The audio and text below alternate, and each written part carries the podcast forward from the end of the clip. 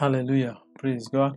Welcome today to the word for today on the 18th of May 2023.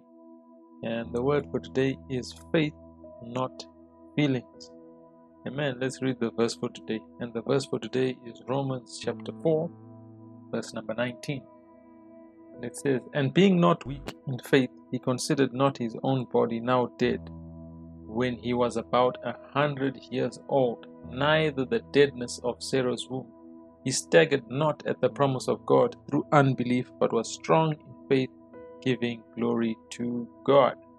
Amen. Now, this is speaking about Abraham, isn't it?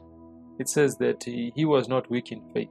So, when we speak about faith, not feelings, you have to understand that in life, you have got three parts of you, but which make you up as a whole person.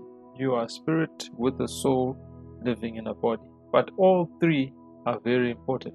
But what is more important is to move by faith in the Word of God. To be moved by faith in the Word of God, not to be moved by what your soul feels or what your body feels, but what your spirit grabs by faith. Amen. So it's so important because anything else can give you a wrong idea because you can wake up even today, this morning, you can be feeling a certain way.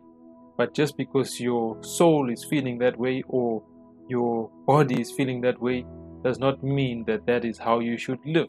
That's why Romans 1, let's have a look at it. Romans 1, verse 17, it says, For therein is the righteousness of God revealed from faith to faith, as it is written, the just shall live by faith. So you are just, you've been justified by Jesus Christ, and that means that you ought to live by faith, from faith to faith from one trust in God to another trust in God. Amen. Not by what you feel. Hallelujah. So don't be moved by what you feel on the outside, in your body, in your soul, or anything, but be moved by faith. Be moved by faith, by your trust in the Word of God. Hallelujah.